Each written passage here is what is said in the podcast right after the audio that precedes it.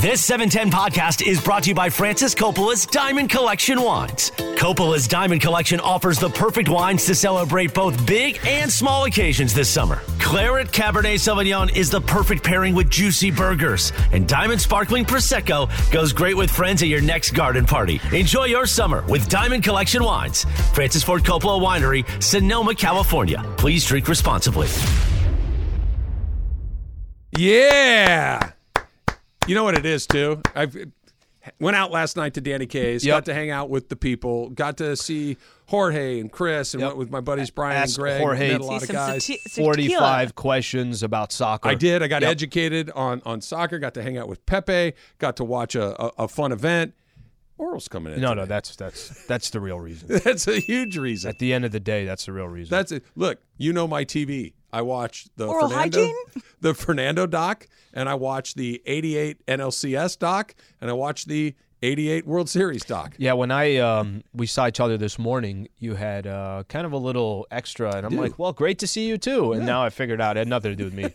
I'm always happy to see you, Al. But Orel. you know, Orel is a it's a totally different thing. Speak of the devil, here they come. They're coming in here There in you go. just a little bit, so uh, we'll get them in here and we'll have a little conversation along the way. It is, you know, obviously we're getting ready for the pennant race and we're getting ready for the trade deadline, which Mm-hmm. is coming up on Tuesday. But football season is here too. We got Sedano and Cap. They're out there on Saturday. Um, I'm going to be out there the following, not this upcoming Sunday, the Sunday after that. We got a show coming up. So lots of, uh, it's football season too. This is a good spot. Football's just about to get started. Baseball's about to get really, really good, and it's still nice. No, we can do barbecues and drink tequila. Literally needed this, and this is the time of year. We got headset for him and everything. Yeah, I think we're ready to go. I think when uh, when uh, when they come in, we're we're all set and we'll be ready to go. So yeah, I see my man Eddie out there. I see Orel right there. This is a yeah. Come on in, Orel. Join us, won't you, please? That's a little bit like the dance I see him do on TV when he's moving through there. Absolutely. Absolutely. So, as promised, Orel Hershiser uh, joining us here in studio. Orel, good to see you again. How you been? Good to be here. Is my mic on? It, it is now. Yep. You All are good to go. You are good to We go. We have all three on for you, so you can rotate wherever you want, whenever you want. yeah, you can take a new seat every segment if you'd like to do it. Appreciate it. All right, so let's let's start right here. You are being honored this weekend on Saturday as a legend of Dodger baseball. What does that mean to you? Oh boy, you know uh, when uh, the announcement came out, it uh, it starts to send you back into your memory bank, of course, and you start reminiscing, and you start to really realize that you are you are nothing without all the people around you. Um, and it started all the way back. I'm going to give portions of my speech, but I have longer than three to five minutes here, so it's kind of nice. Knock yourself I'm out. Got all day. three to five All minutes day. at Dodger Stadium, and I'm going to have to worry about the echo, and I'm going to have to worry about am I going to sound like I'm drunk because I listen to the echo plus talk. But um, it starts with my parents. starts with learning uh, respect and responsibility, and then learning that expectations should be fulfilled. And so uh, when I wa- was brought up by my parents, uh, I moved from that family into the Dodger family, and that was something that set course because of the O'Malley family. And then you run into people like Sandy Koufax and Don Drysdale and Roy Campanella and Maury Wills, and you know, then you have uh, a minor league career where you uh, run into guys like Steve Garvey and Dusty Baker and Ron Cey and Steve Yeager, and all of a sudden you're around them, but you're a minor leaguer, and that's the standard and the expectation. And then you make it to the big leagues uh, through, you know, winter ball and Arizona Instructional League and four and a half years in the minors, and you have this gentleman named Tommy Lasorda, who then raises the bar even higher Sure. and gives you the nickname Bulldog. And then you have teammates that help you along the way that are all trying as hard and are respecting the name on the front, not the name on the back. And you uh, you just become this other person by observing and trying and respecting and taking responsibility. How, how much? Um, how much when you're calling a game? How much does part of what you were just explaining right there? Do you reflect out of nowhere, right? Where it Yeah. kind of just hits you and you start thinking about when you were a player and at the same time kind of understanding the seat that you're sitting in today. Yeah, I think um, when you walked onto the bus and you walked by Vin Scully you walked by Jaime Jarrín. You walked by Rene Cardenas. You walked by Ross Porter. You walked by Jerry Doggett. Uh, you realize that if you ever were in the front of the bus, uh, that would be another huge responsibility. And every day, getting to broadcast a Dodger game when I'm assigned it, um, you walk into the Vin Scully press box, and you walk into a press box where we still wear coat and tie, as long as it's below about 92 degrees. There's a cutoff, right? We did. We did change to uh, these polo. This polo I have on uh, when it gets a little hotter. Good for now. But for now, uh, it's coat and tie, and the reason it's coat and tie with Joe and I and the others that come in there are because of Vinny. And Vinny taught us that the most important thing you bring into the booth is yourself. So I try to bring myself in there, my experiences, what was going on. And one of the things I learned early on about broadcasting is um, too much talking is too much talking. Uh, Vinny let a game breathe very well. Vinny also talked about things other than the game. And for me to be myself and talk to, about things that are other than the game, I need to give people an aha moment and then let them process it. So whether it's what I think the pitcher's feeling or what goes on in the dugout after a home run or in the celebration or what happened on a team bus or in the hotel, um, I need to take them someplace they've never been and wanted to be. Those aha moments are what make great broadcasters great broadcasters. And i think you do an amazing job of it where i, I al hears me talk about it. i was listening to the game last night and Orel said this and Orel said that and Mm-hmm. that as much baseball as i've watched and thought about there's one or two every single night i'm like i never thought of it Learning like that something new. Mm-hmm. i never i never heard that before i never heard it quite said like that and you know, when you and I talk, Al, we're trying to find ways to talk about the things that we talk about that make somebody go, I never really thought about like that. Do you just have them in you, or do you think, ah, you know, this this is going to be one of those things that's going to make people say, oh, okay, that's new. I think it's really weird and odd for me when people say you tell great stories because I don't think I'm a good storyteller. Wrong.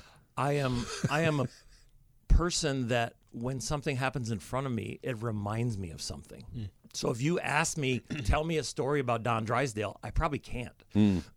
But you put me in the middle of a scoreless streak, and I can tell you a story about Don Drysdale and Dick Dietz and Harry Wendelstedt, who was the umpire, and the, the ball hit Dietz with a 3 0 count and would have ruined his streak. And all of a sudden, Harry Wendelstedt, the home plate umpire, says, No, you didn't try and get out of the way. That's a strike. Drysdale gets out of a bases loaded, no out, 3 0 count to continue his streak. The same year that Gibson is doing his miraculous things in 1968. And because of that year of the pitcher, they lowered the mound. Right. So maybe that's a good story, but I don't know that story until I have a stimulus in front of me. Let me. I want to go back to something when you you get honored the way that you are this weekend, Saturday against the Reds. He's being inducted as a legend of Dodger baseball. Of course, we're talking with Orel Hershiser. I, I'm probably I'm a Dodger fan. I grew up in Los Angeles, and it's not just the hometown team to me. It's it's there are two or three teams in baseball that to me feel different than the other ones. It's the Yankees, it's the Dodgers, maybe the Cardinals and the Giants. There's there's a few that just feel different. To get inducted into any Hall of Fame or be inducted as a legend or whatever it is, mm-hmm. is meaningful. And I don't mean to throw any sort of shade at anywhere else. But as a Dodger, is it mm. mean more? Or is that just me being a Dodger fan? I, I think it's you being a Dodger fan, but does it mean more because it happened to me personally? I think yes. Yeah. Uh, you know, if I went into the Cleveland Indian Hall of Fame for the three years I was there in Cleveland, and we went to the playoffs every year and went to two World Series, didn't win one, lost in extra innings to the Marlins in Game Seven, lost to the Atlanta Braves on a Tom Glavine one nothing shutout with a Dave Justice home run. Uh, but I went back to Cleveland for a reunion, and they announced a whole bunch of the significant players, and I got a very nice ovation. I think Los Angeles tops that exponentially. Um, this is where I was taught to be a professional. This is where I was taught to be a Dodger. This is where the fans embraced me uh, no matter what. This is where I laid my head on the back of the cement wall of the Dodger Stadium dugout when I was removed from my last game and got a standing ovation, even though I was terrible. So I think they knew. I think Tommy knew because then Tommy came down to the locker room, took me back into Dr. Jobe's medical office, and told me, "Bulldog, it's over." Um, and we we wept like little boys, Sure. and uh, that's when it was over. Um, but now uh, we get to have a celebration. Sure. We get to have a celebration, and I hope uh, my voice doesn't crack like it is now. well, well deserved, well earned for sure. We're talking with Orel Hershiser. He's nice enough to come in studio talking about the incredible honor that he's receiving this weekend as a legend of Dodger baseball. Come back, talk a little trade deadline, talk Yeah. a little bit about the team that's being played right now. There's a lot of things going on with this team, and it's the only team I've ever seen that's in a transition and also comfortably in first place. It's a it's a new one for me. So we'll get to all of that more with Orel Hershiser coming up next, right here on Travis Lee, E 710 ESPN. Hi, it's Mike Greenberg letting you know ESPN Bet is ready to take you through all the biggest sports moments this spring. The official sportsbook of ESPN has exclusive offers and markets from Scott Van Pelt, Stephen A. Smith, and me, plus many more. From the playoff intensity to finally getting out to the ballpark, there's no better time for sports fans. Sign up today. New users get a bet reset up to $1,000 in bonus bets if your first bet doesn't win. Download ESPN Bet today. What a play! Must be 21 plus and present in select states. Gambling problem? Call 1 800 Gambler. Terms and conditions apply. See app for details. This podcast is proud to be supported by Jets Pizza, the number one pick in Detroit style pizza. Why? It's simple. Jets is better. With the thickest, crispiest, cheesiest Detroit style pizza in the country, there's no competition. Right now, get $5 off any eight corner pizza with code 8SAVE. That's the number eight, S A V E. Go to jetspizza.com to learn more and find a location near you. Again, try Jet's signature eight corner pizza and get $5 off with code 8SAVE. That's the number eight, S A V E. Jet's Pizza. Better because it has to be. Orel Hershiser joining us here in studio. He will be honored as a legend of Dodger baseball coming up on Saturday against the Reds. Elly De La Cruz coming into the house. If you're a baseball fan, you know that name. Not he's, bad. He's kind of fun to watch, right? He's not a not a bad player, Orel, right? it's like seven tools. he's amazing. So take me through it. What I mean, I the trade deadline is coming up on Tuesday. If you are in a major league clubhouse on a team that is in contention like the Dodgers are, or you're on, on a team that is not, you might have a player coming or going. What's that vibe like in the clubhouse when you know that guys are on their way in or out? Uh, it's different for sure. Um, I think this clubhouse has continued to open to open their arms and to welcome new players very quickly. I think it was simple with Kike.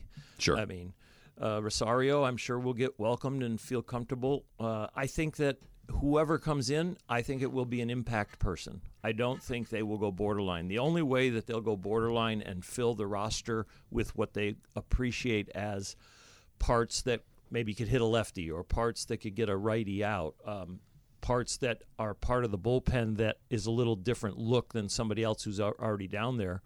They've always gone for the significant piece. And so they're involved in every conversation. I listen to fans say, you know, do you think this? Do you think that? I'm like, they are involved in every mm. single conversation. And it's not ultimately going to be up to the Dodgers. It's going to be up to the other team that has to say yes. But the Dodgers will be there making their best effort with their evaluation of the equation of that particular trade and how it fits the roster and how it fits going forward. And they are very present tense oriented during this time. Is there some long term look? Yeah. Aren't you glad we still have Walker Buehler? Aren't you glad we still have Julio Urias? So you can look at pieces on the team and say, they saved that guy and so glad they didn't trade him when there was the 50 50 breakdown of trade him, we need that guy. Oh, don't trade him, we want him for the long term.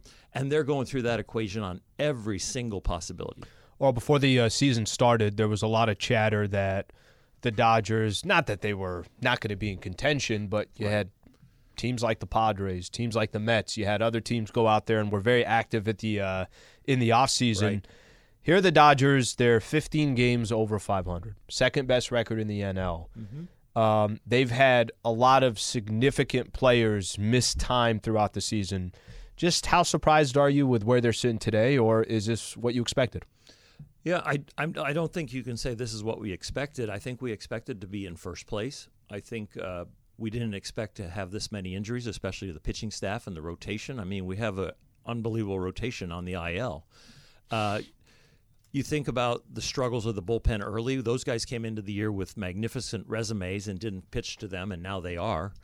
Uh, I think the transition and the quote unquote successful rebuild or successful transition that the fans have felt at the beginning of the year, uh, the Dodgers planned it very well. Uh, but it felt like a deeper transition to most because it was new names. Mm. New names make you go, really? I got to get to know this guy? Really? This guy's near the end of his career or he's got to have a resurgence. And now the locker room has proven that the decisions were right and they are anticipating some moves maybe at the trade deadline. They are anticipating that we have done our job now, let's finish it off. So, you know, the JD Martinez is he's mm. been magnificent. Mm. I mean, Jason Heyward, unbelievable what's going on. David Peralta in left field and, and off the bench as a left-handed hitter, great. The young guys that got an opportunity, one has succeeded and is still with us, and Outman and Vargas, who they haven't given up on, but he needed a respite and to reboot his computer, is in AAA. Uh, they they did a magnificent job of of mixing these veterans that you don't know, but really they understood that, that they can come back in our environment and young guys that come up and contribute. And and you remember this is all on the backdrop of the luxury tax and how much does mm. it cost us to spend the next dollar if we cross a certain threshold and what does that do to us in the future of bringing an amazing magnificent product to the rest of the fans of LA in future years I think they've done a magnificent job again Orel Hershiser joining us here on the Trav and Slee show and obviously, like you just mentioned, there's been a lot of injuries on this team, but in particular on the pitching staff. You mentioned you have an all star rotation that's unavailable at the yeah. moment. And maybe it wasn't by design necessarily and more out of necessity, but Bobby Miller, Emmett Sheehan, Gavin Stone, Michael Grove. We haven't seen Pepiot yet. We saw him a little bit last year, and hopefully he's ready to go again. What do you make of this next wave of these young guys that getting thrown into not just big league action, but Dodger big league action. Stay in first place big league action. We don't have time for you to grow on the job necessarily. We need you to perform on the job starting today. Yeah, it's really hard to develop at the big league level, and especially as a pitcher. Because as an everyday player, if you can catch the ball, they can let you take an offer. But if you don't uh, get guys out at the big league level, you don't get another inning. Right. so so you as a regular player, you get exposed and can learn on the job. As a pitcher, if you're trying to learn on the job and failing in certain areas, you don't get the baseball anymore. You either are, are sitting watching or you're back down in the minor leagues developing again. So these guys were thrust into this situation and most of them are still in development, and they really are in development. Even Bobby Miller, who has shined the brightest, is in development. Um, they're learning on the job. I look at Michael Grove and I look at his outings now compared to when he first got here. He wasn't throwing his curveball as often when he first got here. He was really trying to live with the fastball up. They were learning that the pitch that got people out in the minor leagues doesn't get people out in the big leagues because they don't chase up here. You have to have balls look like strikes, end up balls, or look like balls end up strikes. You need to get ahead. The 0-1 count at the big leagues is such a huge difference than a 1-0 count. The the 1-1 pitch that takes you to 1-2 compared to 2-1 completely different. And the ratios of what they used to do and get outs or get strikes has hmm. completely been turned upside down to them. And so in doing that, it takes a few outings to learn that I need a new spray pattern. I need to change speeds more often. I need a little bit more edge on my breaking ball. I need to throw my fastball a little bit lower when I go for the high strike. They don't chase the one at the shoulders. I've got to be two inches above the belt. Is there? And that's any, exactly how I explain it to him. He just doesn't listen. I mean, um, exactly how you just described I, it. I appreciate it. I, you know what? We, I'm going to go back to your old shows and listen to that so I can learn something. No, no, just take my word. Just take yeah, my exactly. word. Yeah, I'll go back. Is, is, there any way to explain and articulate? You just did a good job, but I appreciate just that. just how good major league hitters are, and just how how thin the margins yeah. between I got him and the ball's off the wall. Yeah, it's it's it's a huge difference. Um, just the fact that they can take the ball that's just off the edge of the plate and a and a triple A hitter or a double A hitter swings at that, and now you're one two or the guy's out. Um, that's unbelievable just to watch that. Uh, the information exchange has completely changed, and it's really unbelievable because hitting is down, but hitting well is up. So when the ball makes contact, it's louder. Yeah. And it's more extra base hits and more home runs but it's not hit at the same average. So the th- game theory has changed, the offensive theory has changed, which then changes pitching theory. And so I think the pendulum has swung so far to power hitting and strikeouts are okay, and the three ultimate uh, Three true outcomes. yeah, the three true outcomes with the walk, the strikeout, and the home run. I think the pendulum's starting to move back to contact and line drives and hard ground balls with a certain portion of your order. And uh, the big league hitter is very hard to get out. Or we're um, in the background here. Shohei is about to uh, pitch a, uh complete game, so it's six nothing Angels right now, and I'm I'm just curious to get your thoughts on. I know Ohtani has been the topic of conversation really for the last couple of years. Was it the topic of conversation this entire year, and what the Angels were going to do potentially by the trade deadline? Um, your thoughts on what you see when you see a player like this doing what he's doing. Um, just your overall thoughts on on what Shohei's been doing here these last couple of years. Well, he's a remarkable athlete, and that's probably an understatement. Uh, I think everyone was infatuated before he even came to the United States in Major League Baseball. They were infatuated with him. I actually made a scouting trip with Andrew Friedman and a few of our scouts over there, and actually To for- Japan. to Japan with for a week, and uh, uh, we followed him around. We weren't allowed to talk to him because that would have been tampering, but we went and saw his game, saw his workout, saw his BP, saw his side work. But at the time, he was struggling with the elbow issue, but we still got to see him probably throwing at about 70, 75%. It was still, at that time, was one of the best sliders I had ever seen in my life, and he wasn't even throwing full bore. Uh, you know he's going if if they don't trade him which looks like they're buyers now not sellers so he's he's going to be an angel for the rest of the year but uh, you know everybody's going to want him and I don't think it's going to be about money for Shohei. I think it's going to be about where he wants to play and how often he wants to win year in and year out because he's going to see the timeline of his skills start to diminish over the course of history. You know, 35 year olds do look a little different and swing a little different and you know, react Sure. a little different to 95 mile an hour fastballs. And so, so will his 35 year old arm hmm. that has a lot of innings under it. So, if he wants to be part of something and we could sell the city of Los Angeles, it wouldn't be that big of a move for him. So, I, I hope we have a shot at him. yeah, I, I I'm on board. I, I might have mentioned it once or twice that that might be something that I'm interested in. be, but it but it won't be up to the Dodgers. It'll be up to Shohei again, just like trades are. There has to be two parties that want to mm-hmm. be in the room together and want to settle something, and they both have to be motivated to get a deal done. And if Shohei is is the guy that wants to get the deal done, I know the Dodgers want to get it done too. so this is a little Shohei related, but your your resume has a long list of accomplishments. You're a Cy Young Award winner, a World Series champion, a World Series MVP, an NL and ALCS MVP. You won a Gold Glove. You're a three-time All-Star, also a Silver Slugger. And for people that don't know that, that means you were the best hitter at that position for that season. Okay, this is when pitchers still got to hit in the National League. As a not just a, a, a pitcher who could hit, but as a good hitting pitcher, when you watch what this dude does day after day, knowing how much work it takes to be an elite pitcher, and he's the biggest, best slugger in baseball, can you even reconcile those two things, knowing how much work goes into both? Well, the first and foremost is you know you look at the ability and to try and recognize you you you go. Very few people in the world will have that kind of ability ever. You know the DNA, whatever way the genetic makeup. Uh, there were there are a few before him because, but the culture didn't allow them to be that. I think Fernando was really close. Really? I think Darren Dreifort really close. Rick Ankiel, who we saw switch over. I don't know what kind of pitcher Peralta was, but but the the thing that separates Ohtani is he runs like the wind. Oh my gosh! Yeah.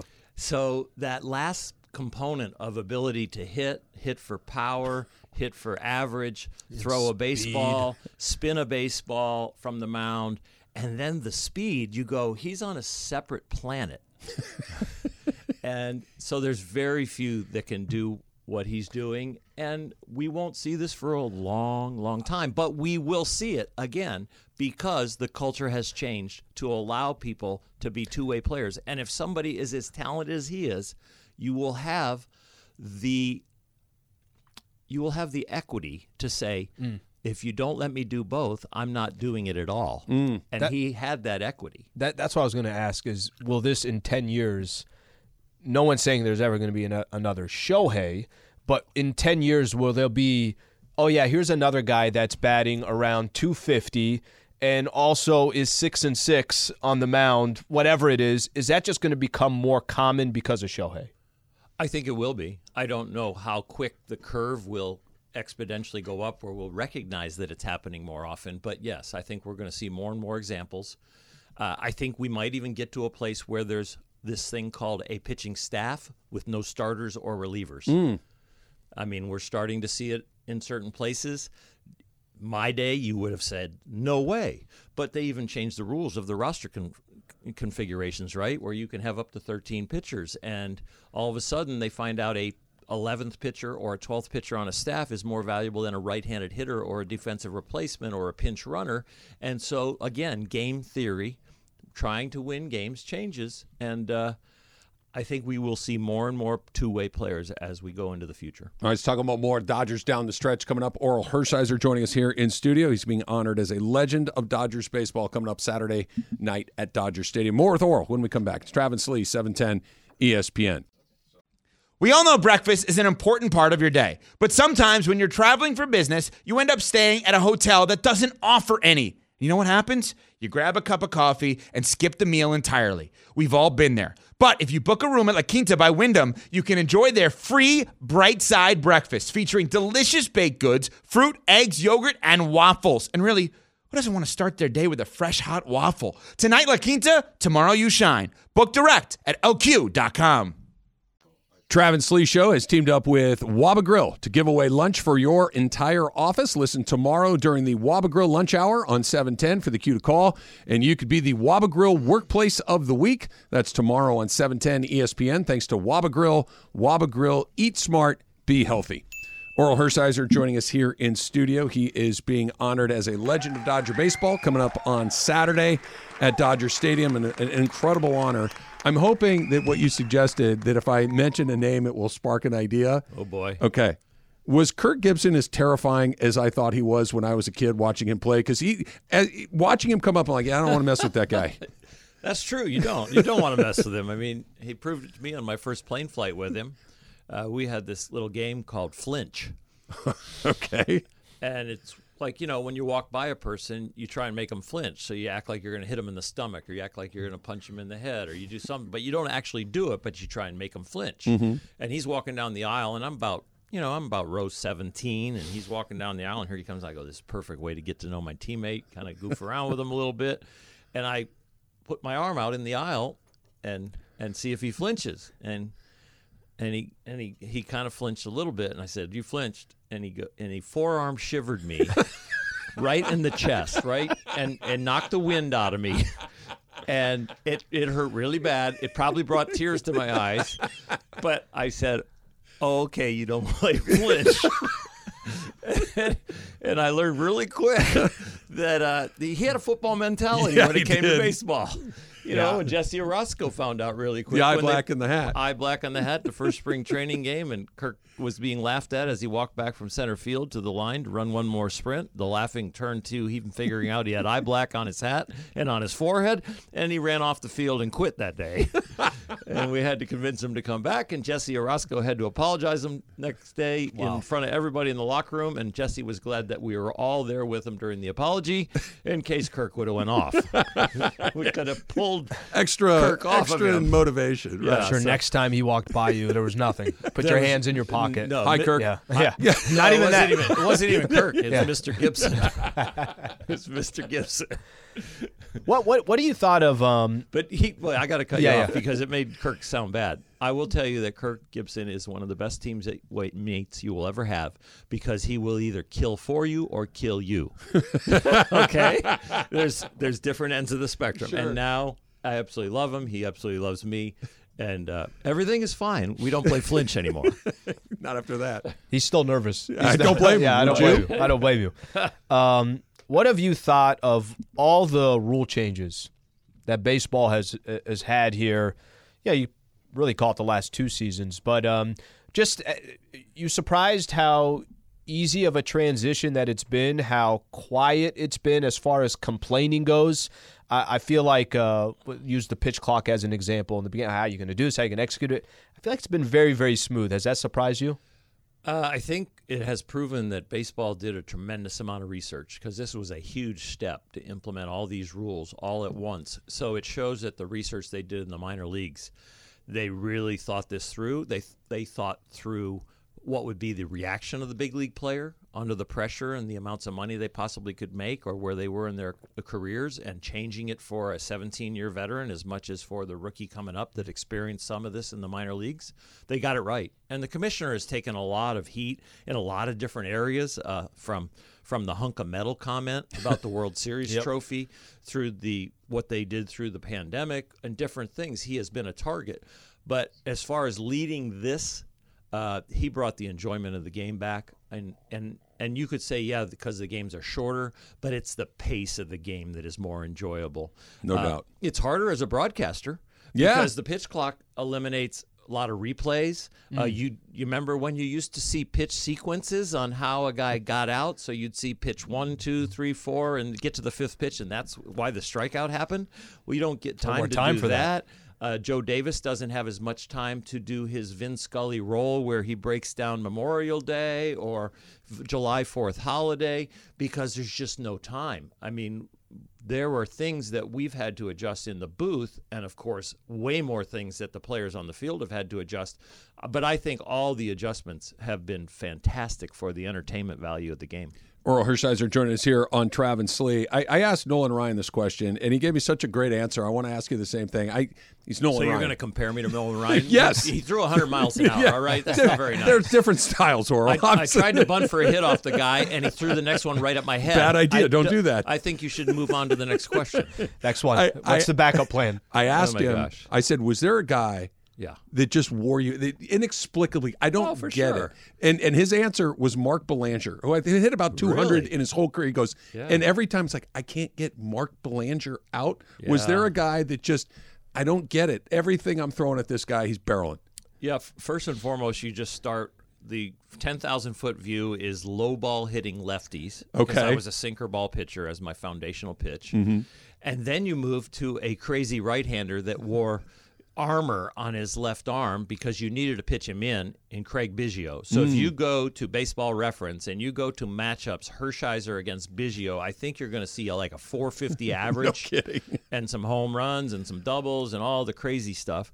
Um, so it's really hard to get guys out with armor.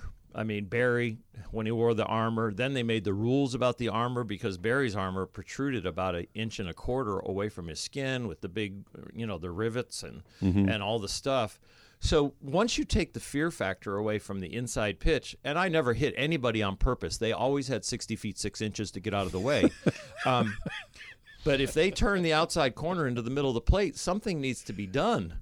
And what needs to be done is you need to throw a ball to the inside corner or off the plate inside, and you don't want to miss over the middle Of course not. because now the middle is where they're looking for it also. So I think that the armor uh, guys uh, were the toughest guys against me. Is that gone? I remember D- Don Drysdale. I maybe get this a little bit wrong, but it's mostly right. I said, "Look, you get the hitter gets half, and I get half. I'm just not telling him which half I want." Exactly. Yeah. and that I I mean, Gibson was like that. Drysdale was like that. Koufax had so much ability; he didn't have to be like that. Pe- Pedro Martinez was like that, Pedro right? Martinez. Pe- is is that gone? Is that just not part of the game anymore? No, I it, definitely there's less inside pitches with a purpose. Um, I think it's a cultural thing. I think you know, back in the '70s, violence in sports started to go away. Uh, you know, third man in fighting in hockey, uh, base, baseball, bench clearing brawls. If you left the bench, you were going to be suspended. Uh, the the violence and then the inside pitch started to go away because remember the outside pitch started to get called six eight inches off the plate. If you th- look back at it, Atlanta games, and I think you know I think Ted Turner was bribing the umpires. or Leva and something was Hernandez had a pretty good night that night. Oh my gosh! Against us, in Cleveland, Livan Hernandez. Oh my God! Eric, Ball was two Eric- feet off the plate. Eric Gregg is like that strike zone is way too big, Eric. I mean, it was ridiculous. But I mean, people, you'd have to be a huge baseball fan to go back and find Livan Hernandez with Eric Gregg behind the plate in a playoff game. But when you found it, you'd be like, "That's not a strike." Um, what were we talking about? Pitching inside. I, I just think, you know, slowly but surely from the 70s on, with the third man in fighting in hockey, and then it became a topic throughout all sports, that uh, violence or retaliation became more penalized and slowly went out of the culture. And, and we have the same thing at second base with the Utley rule. Now we have the same pl- thing with as far as the contact there. We have the same thing now at home plate with what a p- catcher can do when he's about to receive the ball. I th- I don't think it's anything against the toughness of the players. I think it's the culture of the game and the audience that has changed the strategies.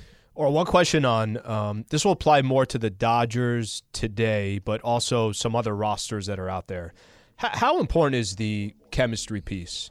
I've I've heard Mookie say this year that he feels like the team's got incredible camaraderie, and on paper there were some teams that you look at coming into the season. Um, I'll use the Padres as an example. On paper, it just unbelievable. Right. They have never found a way this year to click. Mets, maybe you can give a little bit more excuses, some injuries here and there, but they've they've been what the Mets have. Yeah. How much does that come into play? Do you think of some of the success that the Dodgers have had? Kind of take away just pure talent, the chemistry as well. I think it's a huge piece. I think it's hard to evaluate how big a piece it is, uh, but when you see it, it's amazing. When you don't see it, you go, it's missing. But to put weight on it, it's a huge weight. If you go back to '88 with Mickey Hatcher and Dempsey and you know the stunt men and then everybody on the the field with Soch and with Gibby and everybody Saxy, you know, uh, I think it's a huge piece when the locker room says that it's going good and that it's exceptional because it's not a topic that you want to bring up when it's bad and you won't bring it up when it's neutral because it's not real news and it feels like you're being the rah rah guy. You're only going to bring it up when it's exceptional. And so we also have to remember that Freddie and Mookie are now ultimately the true leaders of this team with others like Kersh because now Justin Turner's gone, Belly's gone, and mm. others. And you can't have a change in team chemistry without a vacancy of leadership because then it's a mutiny. If there is a current leader and you feel like maybe you want to take it a different direction or enhance what's going on, you look like you're part of a mutiny compared to when there's a vacancy and now you fill it. And I think that these guys are filling it in a magnificent way. And I am not talking anything bad about Justin Turner or anybody who's left. Justin Turner, I did his wedding, so I'm not, you know, I love the guy and he loves me and Courtney and but there became a vacancy in the room and the vacancy was filled by some great people. Last one, Orel, before we let you go. And again, he's being honored as a legend of Dodger baseball coming up on Saturday at Dodger Stadium. And this is me attempting to get you to tell another story. When you were talking about Livan Hernandez and hey, that's that Eric Gregg, that's too big of a strike zone. What's the right way to chirp at an umpire? And did Tommy Lasorda know how to do it the right way? Well, it's another cultural thing that's changed, right? I mean, Whitey Herzog, uh, you know, Sparky Anderson, Sure. Billy Martin, Tommy. Lasorda. I mean, you're talking about guys who were ejected an awful lot then compared to now. Uh, it just it, there's there's ways to do it subtly, and there's ways to say you've gone so far, and this feels like a vendetta, or you're so bad, it's something needs to be done to embarrass you too. That it, it gets a little over the top. Again, less and less in this culture compared to before. But the subtle ways is using your catcher. The subtle ways is uh, when you were a pitcher, when you were going up to bat, you could talk to the guy. How do you do it? What do you say? Oh, you just say, you know, uh, is this the strike zone we're going to work with all day? you know, uh, uh, it's a it's a it's a subtle communication between an umpire, and there are some umpires. I mean, you know, Do they tell you when they kick one? uh, yes, they will. Yeah. And they'll tell your catcher, and uh, you can go back up and tell them. And, and now that they have the iPads on the bench, we didn't have the TV. You had to go back in the locker room and look at look at it on a VCH. You know what is that? What was that? tape VHS. Yeah, VHS, thank- yeah. whatever it's called. yeah, It had a V. yeah, it had a V in it. hey, get off me! I'm not coming on the show anymore. Take it easy, Trav. It's okay. just trying it's to okay. help. Mute his mic. Um, but I, th- I think yeah, it's uh, it's different. I think the batters can go back and go, oh my God, I was angry and it was right, and I will let him know subtly next at bat. And I think there's ways to say, oh my God, I was angry in public, and I need to go up there and apologize and say, hey, I got you, I got wrong on that. I was wrong on that one. So yeah, much more information in the game today. Orel Hershiser will be honored as a legend of Dodger baseball coming up on Saturday against the Cincinnati Reds. Orel, it's always a treat to have you in here. I look forward to it every single time. Despite my VHS joke, I hope Yeah, that you it's come back. okay. For Not cool. one. No, no, I appreciate it. It's it's a little lighter than being on Petros and Money. I know that's another station. It's all right. Well, thank you. Thank you very so my, much. My pleasure, guys, and thank you so much. And uh, to the Dodger fans out there, thank you for being so much a part of this memory and everything that I've been through uh, with you.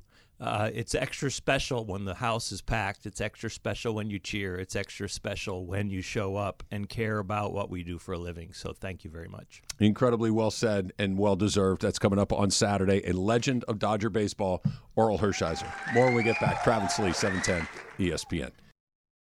So let's just put this in there. Shohei Ohtani uh, just threw his first ever complete game in the major leagues, his first ever shutout in the major leagues, and he did it after having a little weird collision at first base in the with second or third inning. Yep. Yeah. Apparently he's okay. yeah, he's all right. Apparently Just okay. everything Wet nine. is Only one hit. Wonder that was really cool. You think? you think? I mean, yeah. Get to talk to a guy. Just tell me more. I feel like Chris Farley in that Saturday Night Live skit when he's interviewing Paul McCartney. He goes, "Remember when you were in the Beatles? That was awesome." That's what it feels like. There's there's Hey, get off me! I'm not coming on the show anymore. Look, I, I had to go for it. What do you want from me? I had to give it a shot. I wanted to say, but he was too busy coming after you. I'm like, that's how we review our shows on VHS too. Put the VHS in and say, no, no, Trav, see what you said right there?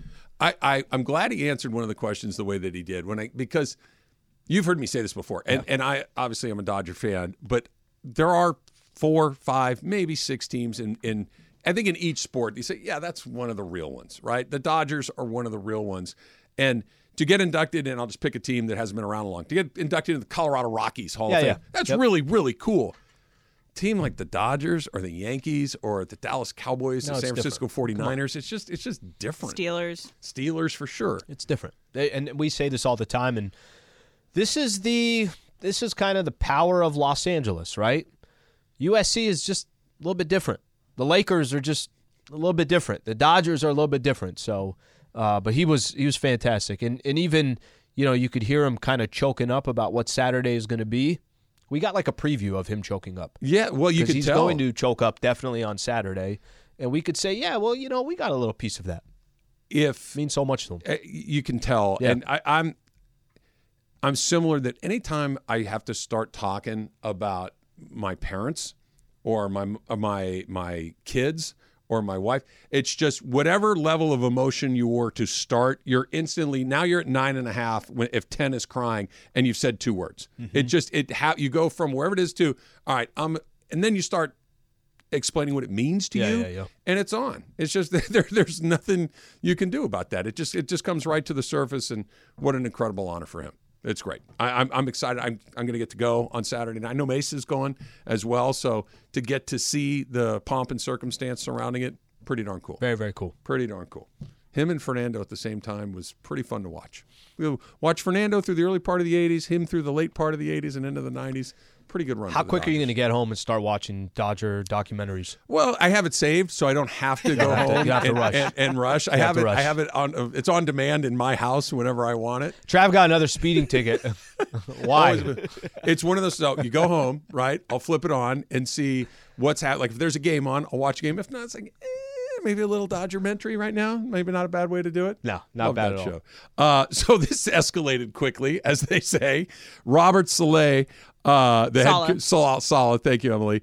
Um, the head coach of the New York Jets, responding about Sean Payton, saying that. Um, Nathaniel Hackett did one of the worst coaching jobs in the history of the NFL. Quote, and keep in mind, Hackett is on Saleh's staff now. He says, obviously, we're doing something right if you got to talk about us when we don't play until week four. There are a lot of crows pecking at our neck. By the way, I'm stealing that line. That's great. Crows pecking at the neck. Yep. But this is great. This is more of this, please. I don't like you. You don't like me. Let's go. Okay. I think what he's trying to do here. R E L A X. I think what he's trying to do here is it has nothing to do with him. It has nothing to do with the Jets. I mean, I, I think what we were saying earlier about him try, trying to stick up for Russell Wilson kind of is what it is there. But I'm with you. It adds storylines. I'm good with the storylines. Look, these storylines I like. I just don't like the intern putting up the stuff on the scoreboard. These are the you, did these you see the what they did the next day? No. It was so funny. So De La Cruz comes up again, and on the scoreboard it says, the scoreboard team has no further comment at this time. That's good. It's perfect. That one was good. It blew up in their face. That one was better. And it was just like, you got us. That one was better. You win. We look Well, stupid. Well, what the Padres didn't do after the Kershaw thing when they lost five in a row to the Dodgers is say we will no longer be putting that up at. we at, just, uh, I just cracked the case. You, you still are mad at the Padres for doing it because it kind of made them spiral in. What's And the only yeah, reason course, why? that's why it's the only so reason upset. why they're five games below 500, six games below 500. Yeah, had they not done the uh, crying Kershaw meme, then the who knows what baseball gods wouldn't have come after them. How great is that? The scoreboard team will have no further comment at this time. really good. Thank you, interns. Yeah, exactly. really good. It was very, very good. No, look, sports is fun because you get to see cool stuff. Yeah. Sports is fun because you get to see high level athleticism and feats that you just can never imagine doing. And part of it's fun because these guys chirp at each other. And when there's genuine, not just competitive hatred is one thing, right? Like, I want to beat you. Like, Joe Burrow and Patrick Mahomes have a competitive thing where they're going Sure. at each other all Sure. the time. But then there's the, no, I hate that guy's guts. I hate him. That takes it to a whole nother level. That's super fun. We need more of that. Michael actually always says that in the games. Michael will say, "Did this player say anything interesting? Did that player say anything interesting?" He's like, "Ah, I don't believe him." Like he wants a little bit of the, you know, before a game.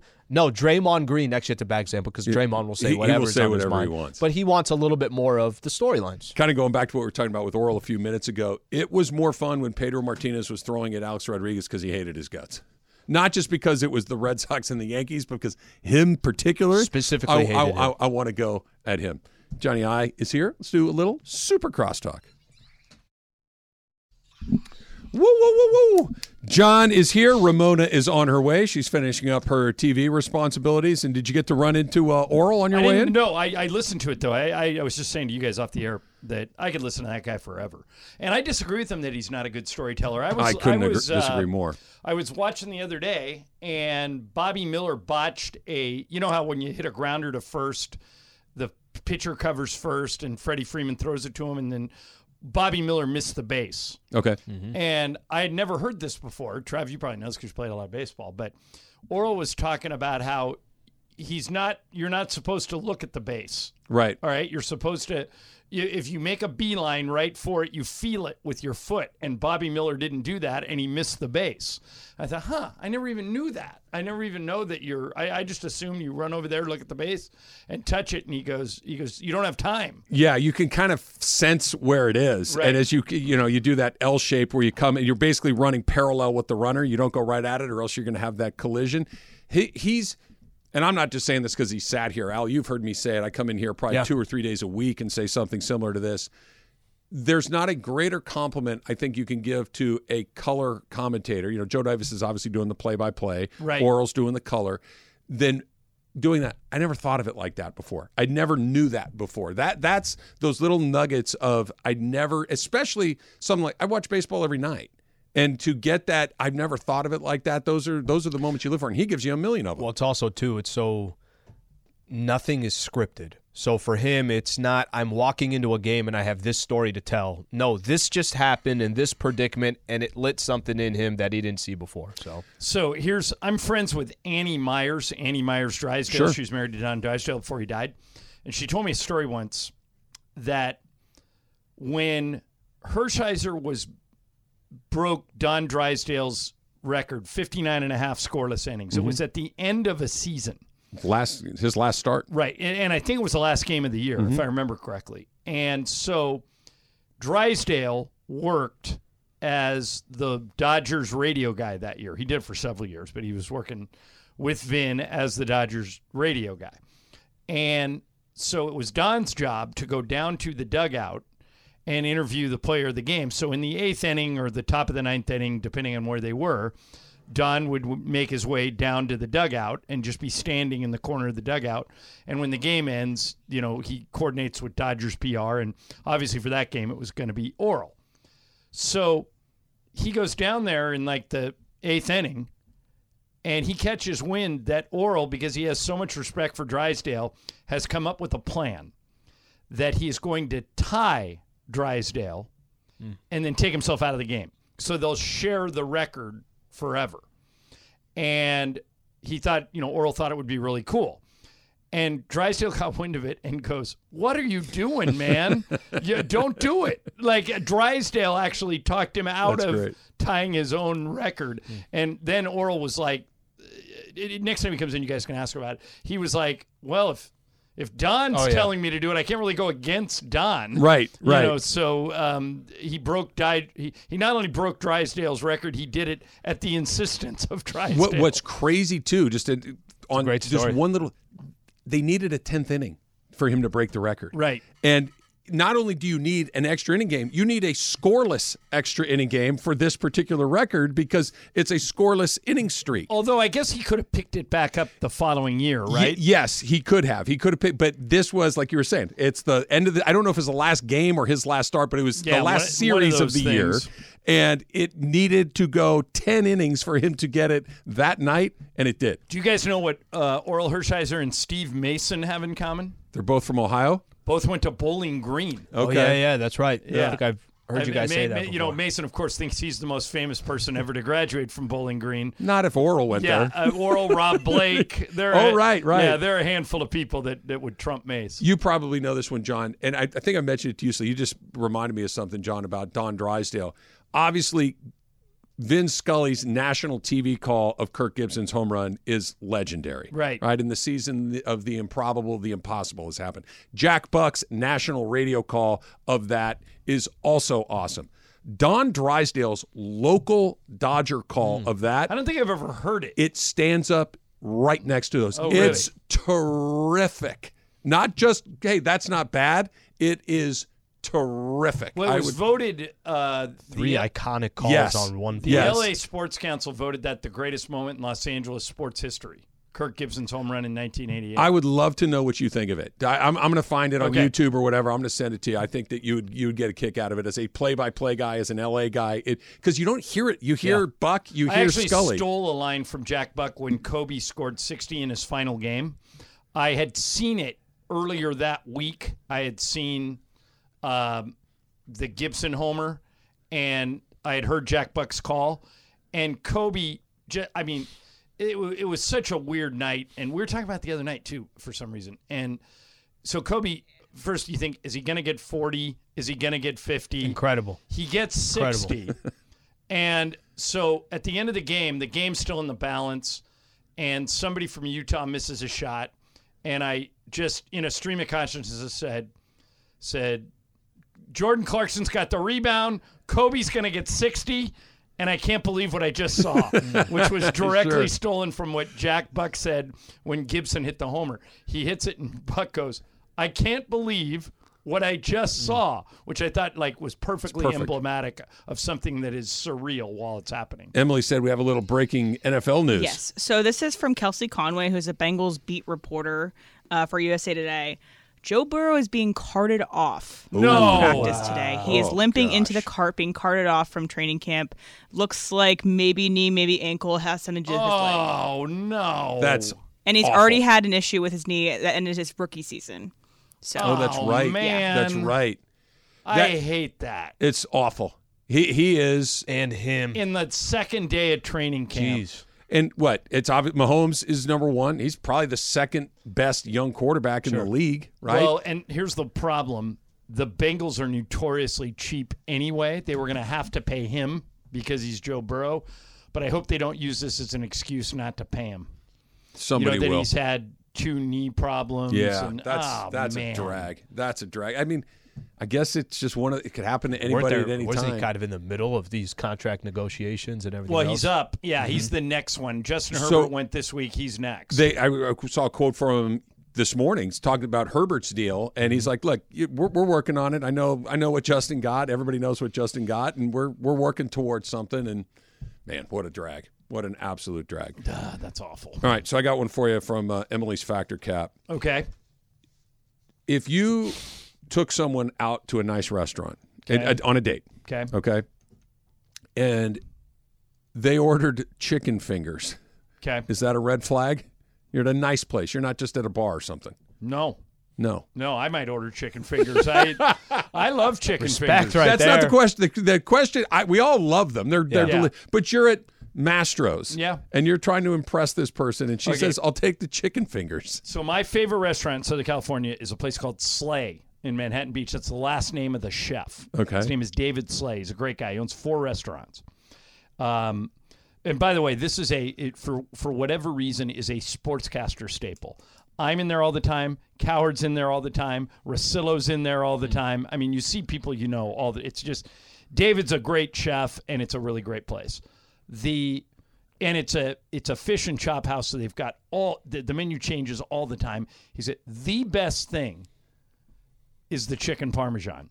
It Okay. is like you know, it, and normally you wouldn't go to a fancy No, but that's restaurant an that adult- somebody would that's an adult recommend. meal. It's chicken parmesan though. Why? What are you saying? Chicken fingers is an adult meal? Not at a nice restaurant, it's not. I've eaten chicken fingers a thousand You and times Greg in my have life. never been so linked together in this conversation. There's absolutely nothing wrong with chicken fingers. That- Bergman, I'm proud of you. There's for nothing up wrong for with chicken fingers. and the chicken unless- parm that he brought up is what he brought up. because That's it's the same thing. No, it's Yeah. not. It's the same thing. Yeah, It's a there's, kinda is. there's It's not a chicken, chicken finger. Parm on the kids area of the menu. there's not a like chicken fingers on the adult menu. They the chicken fingers are on the back of the menu in the little box at the bottom. Okay, so John, this is they're elitists. Yeah, not only are you an elitist, you you probably have a problem with what Michael does. Michael brings a bottle of ketchup he with does. us. When, despite the fact he's going into a nice steakhouse in sweatpants, his Chicago White Sox top, and, And his own wine. red solo cup of wine, he will walk in and he'll say, "He we found we figured out over the years that at really nice steakhouses they sometimes won't give you ketchup because they think it's insulting Right. for you to put ketchup mm-hmm. on and, and Michael puts ketchup on everything. so he'll say, "Can I have some ketchup, please?" And if they say no, Michael will reach into his pocket and pull out one of those airline The little stubby yeah, bottle. Yeah, he's got 'em. Yeah, he's got. And another time, a guy walks up to him and goes, "Sir, can I uh, can I take that red solo cup and pour it into a wine glass?" And Michael goes, "No, I'm good." That's just being that's a little aggressive for me. like I'm, awesome. I'm okay with him bringing his own wine if that's what he wants to do, but if they'd like to not have a red solo cup on their Yeah, table, But, is, Well, but I is get that it. not Michael? It's Yeah. perfectly And Michael. Michael's saying to himself, well, why would I waste a glass? I have a perfect red solo cup right here. Yeah, I have no no chicken fingers, no red solo cup. Angels aren't trading Ohtani. He was great today. He had the, the outing of his life on the mound. right. Uh, Maybe he's all nine. relieved. Yeah. Pitched Uh, all nine. What, what did you and I? I think we're on the same page. We thought they should have traded him a I- long time ago. I still think they should have traded him at the deadline. They're not doing it. They doubled down. They got Giolito. Yeah, I I I don't. I get tired of saying it. Uh, I I was talking to Bergman yesterday, and he goes, "I don't know if there's anything else we can say about Ohtani. The you, you knew the Angels were going to screw this up. now the only thing that would prove you and I wrong, They make the playoffs? no." They, if they make the playoffs and lose Ohtani, He's they gotta should have traded him. He's gotta Right. stay. So if He's oh, not staying. Of course he's not. yeah, but and at of least course they, he's at not. least look if he Kawhi Leonard's this thing. They're making a run. That, that that's the that's the best the case scenario that's Yeah. left. Because if he were going to stay, he would have committed to staying. Right.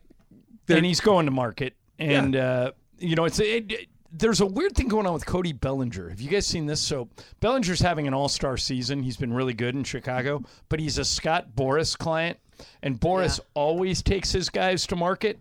So the Cubs, I think, between now and Tuesday, are going to trade him Seems like it. and then try and re-sign him. Mm-hmm. But that's kind of having your cake and eating it too. You get, Yeah. you know, the Angels could have done that. They could have traded Ohtani and then given him this offer they're going to give him, and at least then they're covered. It's it's basically baseball malpractice. It, it is.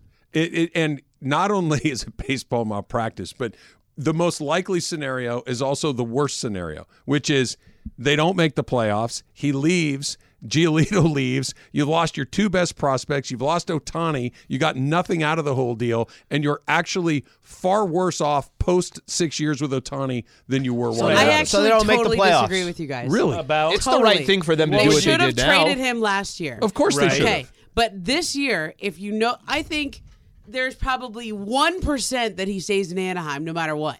I think Agreed. he's gone. I think they can't pay I'm him with what you. anybody So if else that's can play. the, if that's the case, Might why as well go all in and try No, one go all last in try is to the right win. thing. Isn't That's the some? right oh no, thing. no, I don't mind them going all in to try to win right now. Yeah, I but mean, my is- point is, what you're doing, the most likely outcome of this is the worst. But at outcome. least you can sleep at night knowing that you made the trades to give your team the best chance it can have to win. And look, there's Yeah, there's what if they three did out of the wild card. They're not they're not Yeah, even in the wild. I mean, the, the Yankees and the Red Sox are ahead of them. there's I mean, eight teams in the race. Yeah. Right. is the problem.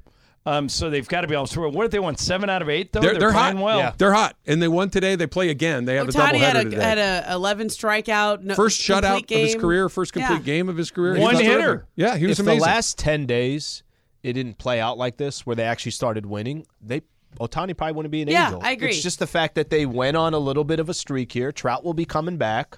Just going to throw this out Might to as you, well and go then all in. I'm out of here. Here's what's coming up for them. They finish the series in Detroit later today. Uh-huh. Then they go play Toronto in Toronto. And Toronto's good. They play Atlanta in Atlanta. Atlanta is the best team in the league. They play Seattle. Right, ne- they're neck and neck. Really good. They play San Francisco. Really good. They play Houston. Oh God. They play Texas. They play Tampa. Okay. That's what's coming up. They can make up a lot of ground. It's nothing there you but go. good teams coming. But if you're okay, if you're an Angel fan, and and there are Angel fans out there, okay, they they go to the games, they listen, they're sort of dormant as a franchise going to the playoffs for a while. But I used to cover the Angels. There's plenty of Angel fans. Sure. this is all you could ask for at this point. Like. It- What what are you going to get for Ohtani now? Some middling prospects that might turn into an okay player. This is your last chance to win with this guy. You guy. could it's have- like Let it Toronto ride. with the Raptor. Is there Toronto with the Kawhi Leonard? Let Put it all ride. the chips in the table. You could have rebuilt your entire minor league system a year ago. a year ago, You, yes. you could have rebuilt the entire thing. But when's the last time Artie did the right thing? Yeah. and that's there's nothing. Should have sold to the that. team and should have traded Ohtani a year ago. and even if they had good prospects, how do you know if they're going to know what to do with them? All good points. That's that's exactly why this is probably not going to work. Super Crosstalks brought to you by In-N-Out Burger. In-N-Out. That's what a hamburger's all about. We'll see you tomorrow.